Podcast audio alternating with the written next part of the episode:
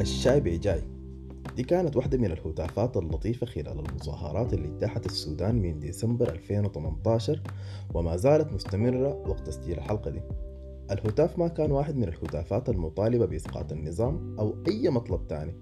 الهتاف كان مجرد دعوة للآلاف من الناس المارة لشاي مجاني كان في مجموعة من المتظاهرين قايمين بيه في نفس الوقت وفي أنحاء تاني من ميدان الاعتصام في المداخل والمخارج كان في مجموعات تانية بتلم وتوزع قروش للناس المحتاجة حتى لو حق المواصلات الظواهر دي ما ظواهر بنقدر نقول إنها جديدة. الكرم واحد من الخصلات المعروف بها الشخصية السودانية لكن المجتمعات السودانية كانت وحتى وقت قريب بتتكون من دوائر صغيرة بتخلي سلوك الكرم مفيد أكتر من عدمه. ولما الناس بدأت تكتر في المدن بقى من الصعب جدا إنك تبادر بسلوك ما أناني في حضرة ناس احتمال تاني تلاقيهم في حياتك بسيطة ممكن تختبر النظرية دي في أول تقاطع مزدحم يلاقيك. الجميل في هتاف الشاي بإيجاي ده إنه في وعي بدأ يتشكل بصورة راسخة حول الفكرة دي.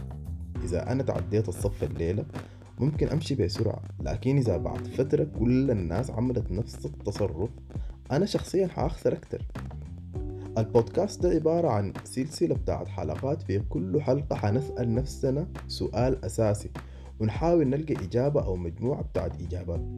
حنحاول في كل مرة نشوف الوضع تحت السؤال بطريقة مختلفة ونتعلم حاجة جديدة في نهاية كل حلقة. في مقولة عجبتني كانت مرت بي قبل فترة بتقول Consistency is the playground of dull minds. القدرة على أن الواحد يكون قادر يخد في راسه فكرتين متناقضات تماما هي البداية لطريق التقدم الشخصي وحل المشاكل.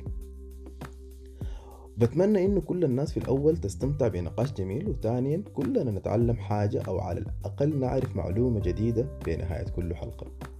ال link للهتاف موجود في ال description بتاع الحلقة ولحد ما نلقاكم في الحلقة الأولى فتكم بعافية.